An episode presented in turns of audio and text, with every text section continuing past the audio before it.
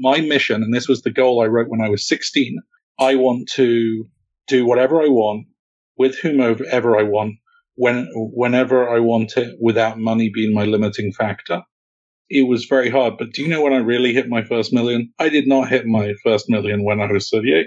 I hit my first million when I was 32 because I made decisions then and I was saving so aggressively that by then I already had 300,000 in savings mm-hmm. in a way of getting to the numbers. I mean, anyone can become a millionaire with enough time and interest. You know, I, I had advised a couple of friends who were getting into a better boat and said, this is how I did it, but they weren't. You know, uh, there's, there's a phrase that I learned from a real estate investor in uh, one of the real estate groups in Columbus, which was you make choices others won't so you can have choices others can't. You're listening to the Millionaires Unveiled podcast, where you'll hear the stories and interviews of everyday millionaires. We'll unveil their decisions, their strategies, and their current portfolio allocation. Now to your hosts, Clark Sheffield and Jace Mattinson. Welcome back to another episode of the Millionaires Unveiled podcast. This is episode number 248. This week we have Bob. He has a net worth of 3.5 million works in IT, came to the United States in 1997 with just $800 in his pocket. He's worked his way up the corporate ladder. He's a very diversified portfolio, and all of his debt, including his real estate, is paid off. We discussed various topics with him, including credit card points and credit card churning, which is not something that we have uh, really covered very often on this show. Get into an interesting conversation uh, with him about that and life optimization and a bunch of other things. Last week we had TJ. He had a net worth of 9.5 million. In his 50s, a couple businesses in the environmental and lending space. If you've got a question for any of our millionaires, go ahead and submit a, a question uh, or email us at millionairesunveiled at gmail.com and we will uh, ask some upcoming millionaires or maybe Clark and I will take a stab at that uh, as well. So without any further delay, let's get into the episode this week with Bob. Bob, do you want to just give us a little about your background and what you're up to now? Yep, you know, came to America, uh, 1997, two bags, $800, and uh, worked my way up the corporate ladder. And I'm currently uh, starting to travel again after the COVID experience. That's pretty much it. Awesome. And what is your net worth today? 3.5 million. Wow. And how is that broken up? That's broken up about uh, 600,000 is it in uh, primary and secondary residence. Uh, another uh, 600,000 is it in, in real estate syndications. 496,000 is in taxable accounts, 676 in uh, 401k, um, mainly in uh, VSCIX, SWPPX, VPITX. Um, I mean, unlimited there because, you know, 401ks don't let you choose the funds you'd normally, you'd want to. Um, and then 848,000 in one rollover IRA from our previous 401k, um, which is a, a, mix of equities and mutual funds. Uh, my actual highest equity I own, because I've been doing it since Microsoft was uh, in the 90s, um, is I have about 145,000 in Microsoft across accounts, but I've got, you know, 94K in VXUS, 51K in VTRIX, uh, some in VTI, 20k in BIV. um, and then I have 83,000 in Roth IRA, 31,000 in a uh, Roth IRA I created for my spouse, more Microsoft, Google, Amazon there, and you know I have a 41,000 in HSA, so that's high level. Wow, that's pretty awesome. Is is all the the residences are those paid off? Yes, I have no debt whatsoever. I think I have about four thousand dollars in credit card debt right now. I pay it off fully every month. I just, you know, uh, want to hack my frequent flyer miles as much as possible. So I, I charge a lot of things to credit card and then just pay them off in full every month, but no debt. How much? Let me just ask this, just because it, it, it, has been brought up recently, but it, I know it's one of those things in the personal finance community that, that people cuss and discuss. How much do you use those points and miles and stuff, either for travel or, or something else? Is that something you use annually or quarterly or monthly? I generally save them up, but I'll give you an example. Just before COVID, I told my work I was taking two months off uh, traveling, and they said, "What if you don't want to? What if we don't want that?" And I said, "Well, I'm taking two months off. I just might not be coming back to you." And uh, they said, "Take the two months off." and uh, I uh, used it fly uh, first class to Thailand, where I spent a month building a school in rural Thailand. I went to Ecuador working with drug addicts. All of that were with points. So I don't generally um, spend them quarterly or something like some people do. I save them up and then, you know, I'm on a 12 hour flight where I, you know, last three times I've popped back to visit my parents in England. I've used points.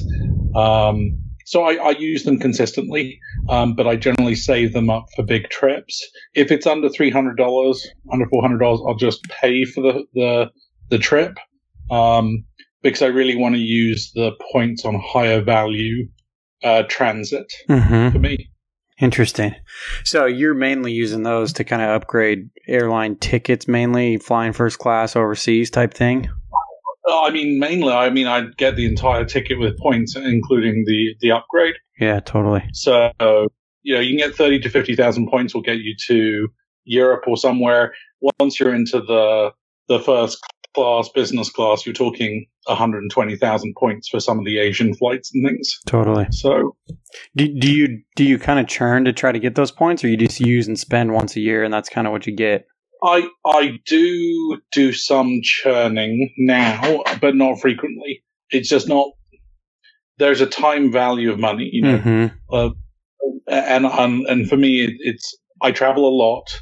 I don't want to mess it up um, for work. Well, I did pre-COVID, and as a result, the churning just becomes difficult with my lifestyle to do. Totally. But you know, when the first Chase Sapphire came out, I signed up for it, got the bonus points right now I've, I've been doing something stupid. You know, you learn things on your journey recently is my, the company I worked for was acquired a couple of years ago and I had a lot of bonuses with my Amex that that company issued. The new company doesn't have those bonuses. So I have an Amex where I'm not really, I'm not getting points on or anything, but I'm still charging stuff too. So I just swapped that out with a, a, a different Chase bank card. So I get 1.5% cut uh, cash back on all my company purchases. I could have been doing that for the last two years or three years. I didn't. That's probably a you know a shortfall on my side. But I look at things like that, going, okay, well, I'm already expending this. Is there a way to do it more efficiently? Totally. And I think when it comes to churning and earning points, especially if you have a job which requires business expenses, you should look at it and go, okay, is there a way I can use this to improve my life. I'm always, this is one little thing which gets me. So I have a, a bunch of people who work for me in my current role and they, they always go, well, I want a pay rise. And I go, well, that's very interesting. Our company, you know, refunds your internet connection and has during over COVID and before. Why haven't you claimed that expense? Because let's say your internet is a hundred bucks a month for a year, you know, 1200 bucks. You know, these guys are engineers. That's a nice little pay rise you could have given yourself. I'm always surprised about the fr- the things that companies offer people and the freebies they don't take, either in refunds, memberships, things like that. It's an easy win. Yeah, totally. Has your real estate always been paid off, or is that something that, that has been done recently? No, I, I 2008, I paid off the first one. I moved into a duplex, rented out one side, you know, house hacking back in the day. I paid too much for that property. One of the things I learned, paid too much. You make your money on purchase price. And then I paid it off in 2007, purchased another one in 2008 from a bank as the properties were going to, um, then ended up being overseas for a while. And then while I was overseas, paid that one off. And, uh, I'm, I'm fairly conservative. I could have made more money if I wasn't, if I leveraged more but I feel for me, it's the peace of mind having seen, you know, 2000, 2008 of going, look, the income from those cover my base expenses. You know, I'm, I'm operating from a position where I have security, uh, and that's good for my, my mental well-being. So how much cash flow from real estate then?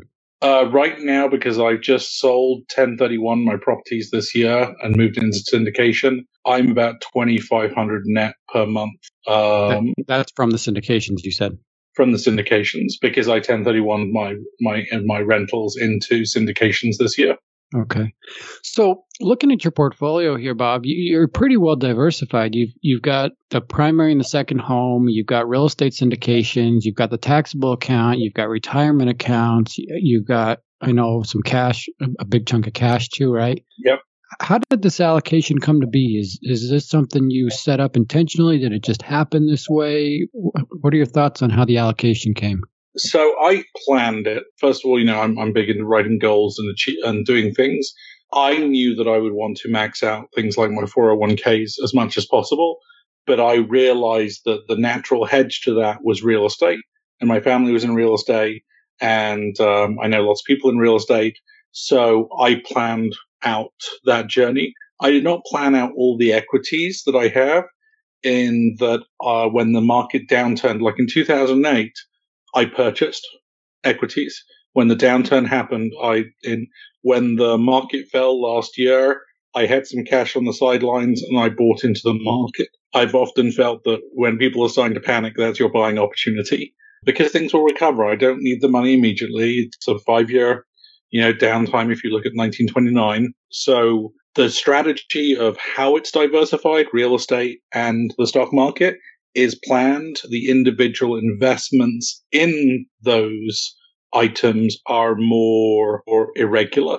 For one of the things, when I started doing stocks, I started, I used a uh, value investing model, and I would only buy, you know, stocks which were undervalued in the market but produced a dividend one of the reasons that I've ended up with a lot of Microsoft.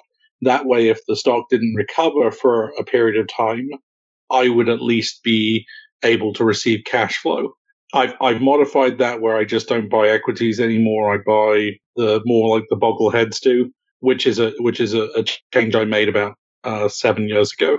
Okay, so let's back up here and, and, get into your story. It's it's so interesting, and you sent us a little note beforehand, and I, I reread it. So, how did all this start? You were born overseas, raised mostly over there. You said you came to the U.S. in your young 20s.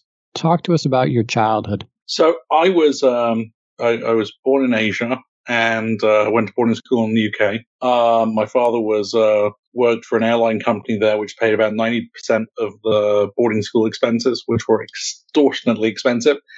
Um, but my father grew up in the backwoods of Africa, um, and and uh, he wanted he said always said, you know, I'm going to give you the best education money can buy, and then you'll get nothing. And um, so he he gave me every summer. He gave me and my, my brothers uh, things like The Richest Man in Babylon.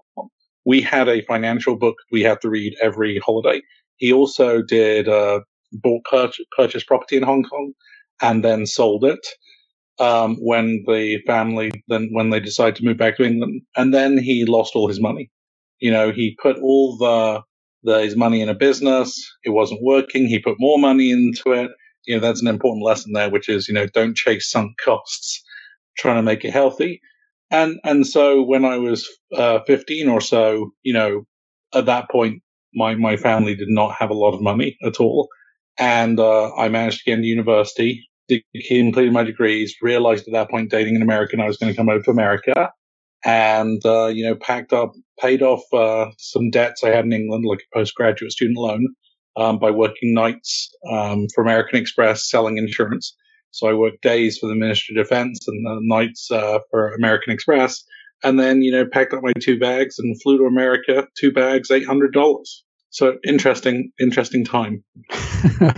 That's pretty amazing. And so you, so your parents lived in Hong Kong, and you went to school in London. I, I lived. My parents went to school, lived in Hong Kong. I went to school in Bath, and I spent probably about eight to ten weeks a year back with my parents. Okay. So then you came to the states, young twenties, got married, and, and what happened from there? And then my wife became disabled. Um, but yeah, she never worked. She was a student, and then she started having problems and uh, couldn't work. So uh, it was on me. Uh, immigration messed up my paperwork. So at the time, I could only work about three or four weeks at a time before having to visit the immigration office. And if you if you think getting a job is hard, try it when you can go. I can only work for three weeks on a temporary visa. So it took about six, eight months, even though I was on a fiance visa, to fix that. So I, I temped. I temped for those. I temped in England for like two years working for the Adecco, the Manpower. And I actually think that was an awesome experience. And then I temped in America for uh, six months because my uh, parents had made me do typing courses over summer. I typed at 120 words per minute. So any office clerical job I could do, I'd worked as a computer artist for a while. And so I came to America and uh, I have a degree in economics, 146 credit hours, I believe, in the American system, according to the Ohio State University. And so I, I uh, for a little while and then I decided to teach myself computers. And, uh, you know, I didn't want to work in the field of economics. I hated economics, the practice of it, work, you know, those jobs, but I loved economics academically. So, but I, I've always loved computers. So I taught myself computers every night, two to three hours a night after working. I would just study. You know, I taught myself a bunch of systems, everything. I applied. I got a job on a help desk and this, you know, I needed benefits desperately for my, uh, for my wife. So I uh, took a pay cut moved to a government job which had better benefits and paid for the surgeries she needed. Um, and that moved me to Columbus, Ohio. And then after three years of And, that, and you you were how old at that point? I was, well, she was 20, I was 23 when she was disabled. And at 26 or something, I think I moved to, uh, or 27, I moved to Columbus. Um, Okay, and making about what you shared with us about thirty four grand a year. I was making 37 in Cincinnati and 32 in Columbus when I took that pay cut. And I, I used, uh, I mean, I was paying off the, all throughout this time, um, the minimum I've ever saved is 10% of my paycheck. I've always saved 10%. I, I remember this time when we were in, and w- when I say we were, we struggled in Cincinnati, I have to point this out. We lived in an area where the drug dealers were on side, one side of our, the apartment we lived, and the drug addicts were on the other side. and and and they would do transactions on our lawn. And this, you know, we decided to move. I, I managed to move us in Cincinnati to another place, and it was about six blocks away, but above a state liquor agency. So it had security cameras, a guard dog. It was much safer. And I went over to the drug addicts um, and said, and who opened the door very blurry, and I said, "Could you help me move this couch?" You know, carry it the three blocks and up the three flights of stairs of this old Victorian. And they said, what's in it for us? And I said, a bottle of Southern Comfort. And uh, we, we got it up to a bottle and a half of Southern Comfort because they may not have been old enough. And uh, they carried my couch um, uh, three and a half blocks. And I will say, if you have people carry furniture, people who are high, who don't feel pain, don't complain as much. Um, it was really quite interesting. But then, you know, moved, ended up in Columbus and, uh, you know, worked for the government. But one of the things was this was 2000 now is that we were working insane hours, but they wouldn't pay overtime. So I negotiated with the government to give me comp time in lieu of overtime. And they'd give me as much comp time as I want. I would get basically comp time as time and a half. When I left the state, so when I left the government after two years, I'd picked up a bunch of certifications um, because I'd spend my evenings continuing getting up at five in the morning, working a full day, 10 to 12 hours days, then studying at night. And when I left the government, when, because I had all this comp time back then, it cashed out. So I basically had one check, which looked like I made 140,000 a year. I didn't. And I took all that money and used it to uh, pay off the remaining debts. And working for the government, taking advantage of corporate benefits, they had a deal with a credit union. I'd got a consolidated loan, consolidated my wife's credit cards, those things, and I used that that leaving the government and cashing out the vacation time as a way to pay off all that debt. I've never used found money, bonuses, tax refunds, anything else as anything other than savings vehicles. Um, it's found money. If I wanted to, to take a treat, I would take a percentage of it, like 10%, and say, okay, that's ours to play with. Um, the rest goes to um, savings and investment. Bob, how old were you when you hit your first million? I think I was actually 38. My first million took me 14 years, my seven, my third took me four, and um, I reckon in about two and a half it's going to be my, my fourth. Um, yeah, it's compound interest in, action. It was it was very hard, but do you know when I really hit my first million? I did not hit my first million when I was 38. I hit my first million when I was 32 because I made decisions then and I was saving so aggressively that by then I already had 300,000 in savings. Mm-hmm. And it was a way of getting to the numbers. I mean, anyone can become a millionaire with enough time and interest. So you're, I mean, the millions are rolling. And, the, the time it's taken you is halved every single time now. oh yes, Yeah, it's pretty amazing. So when you're looking back at what you've done and, and the journey that you've been on, the decisions that you made, like you said, at 30, you're already a millionaire because you had 300 stacked away. Was that something at that time that was pretty weird or abnormal? I mean, were your peers in that same boat or were you kind of the only one that had that? None of them were. None, none of them. You know, I, I had advised a couple of friends who were getting into a better boat and said this is how I did it, but they weren't. You know, uh, there's there's a phrase that I learned from a real estate investor in uh, one of the real estate groups in Columbus, which was you make choices others won't, so you can have choices others can't. And we would look at stuff, and I, you know, I think you have to um, associate a value to money emotionally. So when you look at a pair of shoes and it's twenty dollars, is that two hours of your life?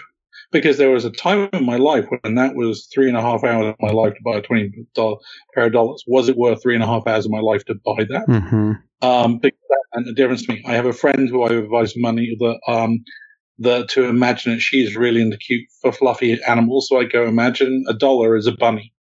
Every time you you spend five dollars, you've killed five bunnies, and that one one's a better analogy because if you leave bunnies alone, they go into the field and make more bunnies. But but that thing about you make choices others won't, so you can have other choices choices others can't, has always stuck with me. And most of my peers weren't willing to make those choices. Do you think you could have backed off and still gotten pretty close to where you are with compounded interest since you had so much to begin with? I could have, but I've always yeah, it's very hard. Like my income is now very good, and I don't think people should judge that because the end of my journey is not where people are. If you're in the middle or the beginning of your journey, you're not necessarily where I am. You know, I, I've planned out my career. The I, I think the the side of that question is yes, I would have because I always, you know, lived on for the 10 years from, from coming to America to 36, I lived on the same amount of money. Mm-hmm. My income at that time dramatically went up. I didn't change what I lived on. Everything else, everything extra went into savings and investments. So could I have backed off? Yes, but I would have just consumed more. You know, the, and I, I think, you know, there are terms are available now that we didn't use when I was, when I was 20 um, like uh, conscious consumption, you know, where you go, oh, I want to spend more on this, but I want to spend, you know, and I'll spend less on this. That was never a thing for me. I just did it naturally where going, oh, I want to play a video game. Well, I can't go out and eat.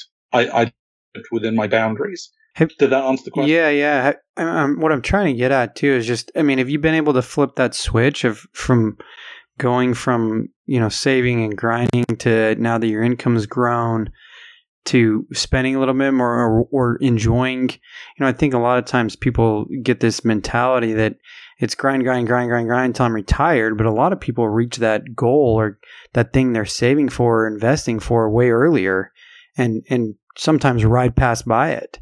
And I'm just wondering I- where you are, you know, on that path. I I live more.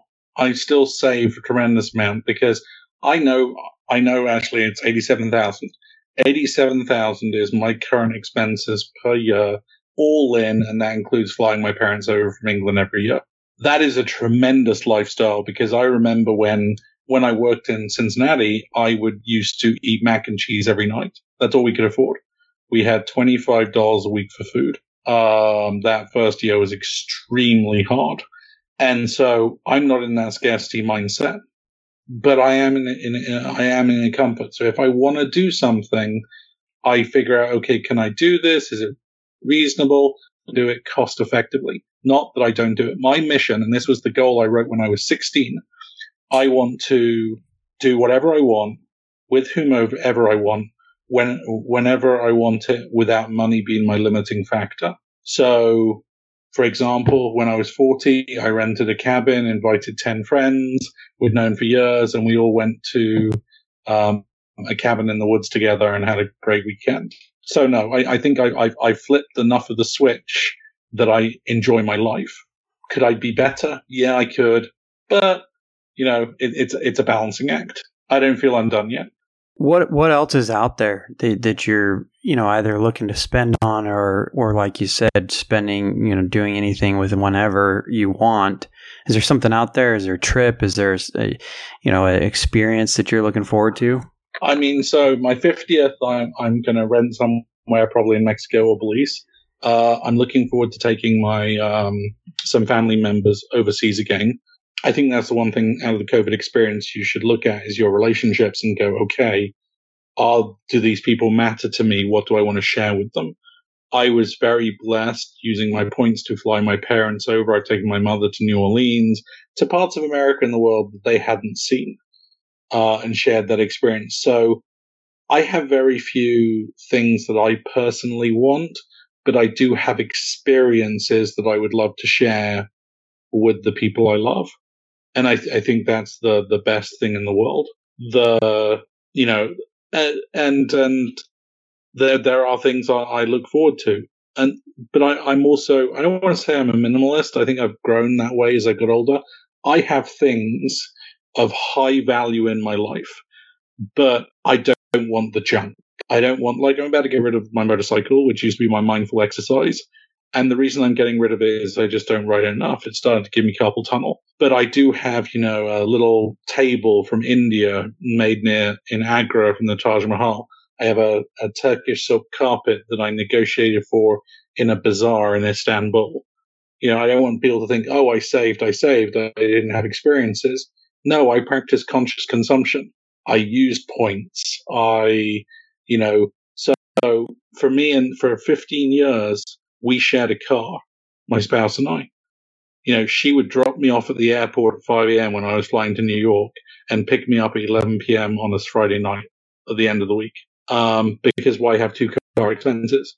But on the other side, you know, we've, you know, we've negotiated for a carpet in Istanbul in a bazaar drinking coffee.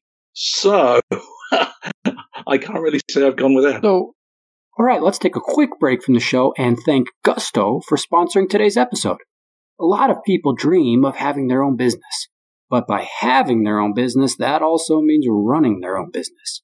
If you're living your entrepreneurial dream but struggling with the tedious administrative tasks, whether it be HR, payroll, employee benefits, or anything else, let Gusto help. Gusto offers all in one payroll and HR for growing businesses. From full service payroll and benefits to team management tools and more, Gusto makes it easy to support your hardworking team in one intuitive platform. Whether your team is in person, remote, or a combination of both, with Gusto keeping your team on track is easy. So join the more than 200,000 new and growing businesses that are using Gusto to build a great workplace for their employees. Right now, Gusto is offering our listeners three months free at gusto.com slash unveiled. That's gusto, G-U-S-T-O. Get easy payroll, benefits, HR, and a happier team. So go to gusto.com slash unveiled for your first three months free. Again, that's gusto.com slash unveiled. So thanks to Gusto for sponsoring today's show. Bob, people will often ask Jason and I, or if we're interviewed on other podcasts, or when they hear that we've interviewed all these millionaires, they'll say, Hey, what's something you guys have learned? And I think one of the biggest things that we both go to is being aware and being intentional about life's decisions. And as I listen to your story and as I read through, I, I think there, I don't know that we've had a millionaire on here that's been more intentional than you. And I just want to read a couple parts of your story because I, I feel like, I mean, the intentionality and working hard and grinding is really what got you here. Um, just, you know, you, you mentioned you're eating mac and cheese at night. Then you went and went and started working for the state government. You said you negotiated your time so that you could work overtime. Then you said, I know the state has a reliable job, but there are artificial income caps. So then you worked at it, you tried to find another job. Uh, then you said I worked my butt off for four years, on call 24 hours, seven days a week. Every year I got raises and stock options because I was insane. I took no vacations. I just worked all the time. I would spend time learning every day. I picked up about six more certifications, so now I'm earning 78K. Um, I did market analysis and I realized that moving into a specialized field gets me more money. So I take a job with an insurance company. They offer me 92K. I know a little bit about that, but I study a lot to learn.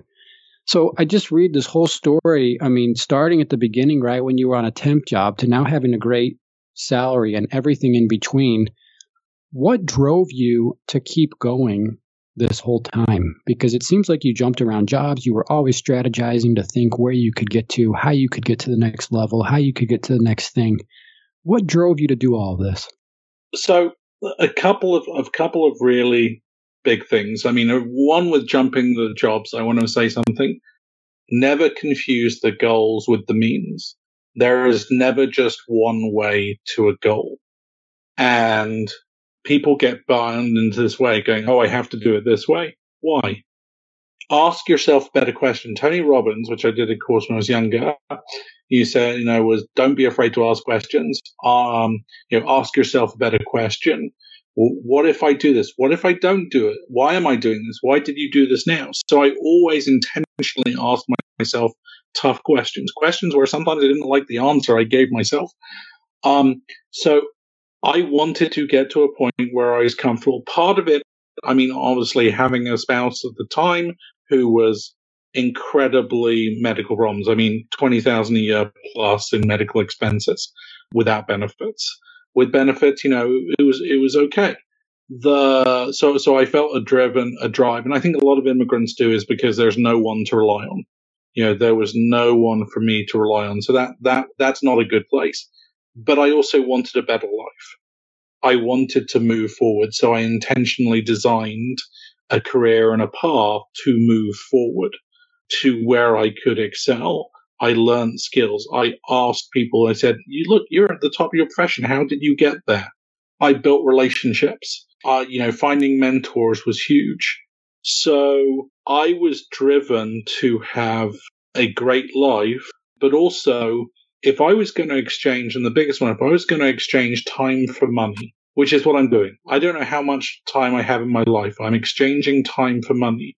I'm at best a prostitute. I mean, I hate to say that on you know on a, a podcast, but I they're paying me to be in a certain place and do certain things. You know, let's morally not a get above that. They are time for money. Um, so I'm literally spending my life away working for someone else. And if I was going to do that as a intelligent person, I want the best relationship to time value I can get. So why would I work at four dollars an hour, seven dollars an hour? I think my first job in America was at six something an hour. Why would I work at that if I could potentially make twenty dollars an hour, twenty four dollars an hour, fifty dollars an hour, sixty five dollars an hour? you know, while you're in that question of going, hey, I'm exchanging time for money, you need to really ask yourself is, am I doing it as the most efficient way I can? And if not, am I okay with the reasons I'm not?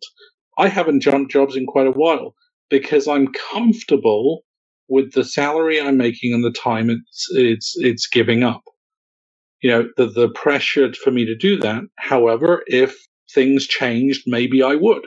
Did that answer your question? That was uh, a, a yeah, no, no, it did. It absolutely did. And and let me just read one more thing here because I think this is exactly what you're talking about. You said, "I've had privilege in my life, in my life, but also been broke, desperate, hungry by myself, and with a disabled partner. I had to figure out how to get a saver and spender work to get, how to how to get a saver and a spender to work together financially. Some ways worked and some didn't. I had to figure out how to pay large bills and get out of debt. I have had multiple failures, but I had one goal. And when the plan failed, I found another way to do it. I just, I thought that was really motivating and really, really impressive. Just hearing about your background and coming to the States at a young age and having the trials that you had and, and figuring out how to go about it. It's pretty amazing. Yeah. I, I think that when you're in the trenches and you're finding it hard and you're struggling to pay off that bill or do anything, you have to have faith. You have to have faith that you can make it because you will. Everyone who listens to this podcast, I have been, I, I was married to a spender. you know, and how we got around that is we created a thing called the kitty. I would budget, you know, like 3% and then 5% of our money, give it to her in a cash envelope. She could go wild with it. So she felt she could spend up to the limit of that envelope, but I felt I knew that amount budgeted.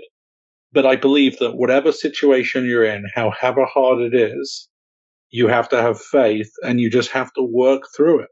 You have to put your nose to the grindstone and go, okay, well, maybe this week I'm only spend, I'm only saving $5. Maybe the next month you're only saving 10. You will get there. It's just going to take hard work. Uh, but you've got that. You've got the capability to do hard work because you wouldn't be listening to podcasts like this. Right. So I, I know Jay's talked about this a little bit in, in terms of how much you worked and work versus play and work life balance a little bit. And, and I should have mentioned earlier when I was talking about that that there were or there were years that you traveled 50 weeks a year, right, to to go work for clients. Yeah. So as you look back now on that travel and and how you said you talked about not taking vacation as much and working on all these certifications, was it all worth it? Yes, it was. I mean, without a doubt, it was. I, I don't begrudge the, the things I did at all. There's only one thing that I look at in my career and go, I was a complete uh, dumb, and there's a swear word at the end of it. And uh, that's when I had my gallbladder out. I took one day off work and then I walked into a client site. That is the only thing I, I, I think you were such an idiot. And that's the age in your body. I mean, I, I remember going back to work after I had a I had a car accident. A guy plowed into me at 65, and it, it wasn't pleasant. And within a week, I was back at work. And that one doesn't begrudge me, but I, I look back and I go, no, no, I don't.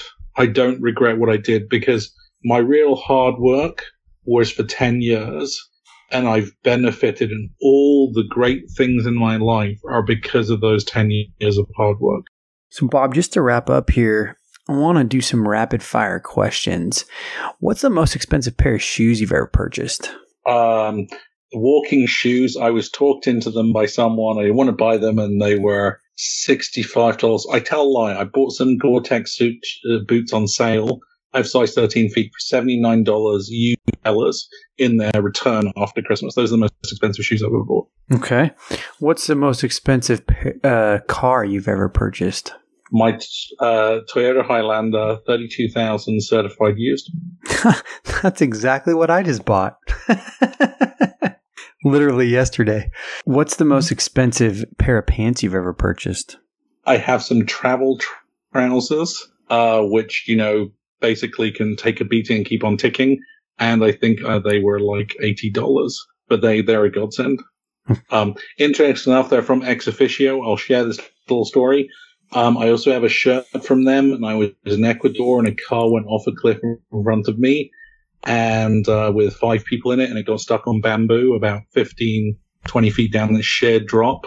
And so I whipped off my ExOfficio shirt, lowered my guide over the cliffside with it, and pulled the five people out of the car. So that shirt probably was most, my most expensive shirt I bought, like the, the pants but considering there are five people in Ecuador alive because of it, I really don't begrudge the money. Yeah. How much TV do you usually watch during the week? I don't know. It varies. It varies too much. I mean, sometimes it's it's two hours a day. Um, sometimes it's nothing. I don't quite, I don't watch any um, of the series. I generally only watch something like Netflix. I'm not going to spend time watching ads. It's just not something I do. Yeah. How many books do you read a year? Um, about 300. Wow. How do you have time for that many books? uh, I uh, I was. Uh, You're reading about a, a, book every day and a half or so. Uh, pretty much, yeah. Sometimes two books a day. The uh, so so I was uh, born with a hearing condition. I have one of the first ever double tubals in Hong Kong. I didn't learn to speak and hear until I was five. And a side effect is I read quickly, but I loved reading, hmm. and so uh, when I fly for work and everything, I read the entire time. Don't watch TVs on planes as a rule.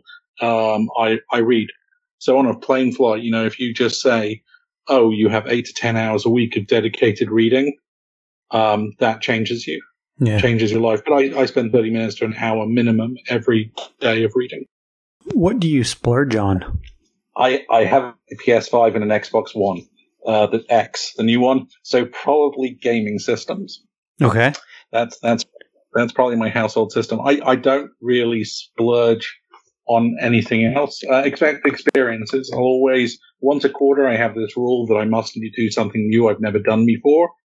Um, so every quarter I do something I, have never done before, and I've done throwing axes to you know uh, a, a, certain type of life saving course to learning how to defend yourself from carjackers. Hmm. Um, but I I, uh, I, I look for weird stuff and uh, that I've never done before, and I go do it. You know, rid a ho- ridden horses that way.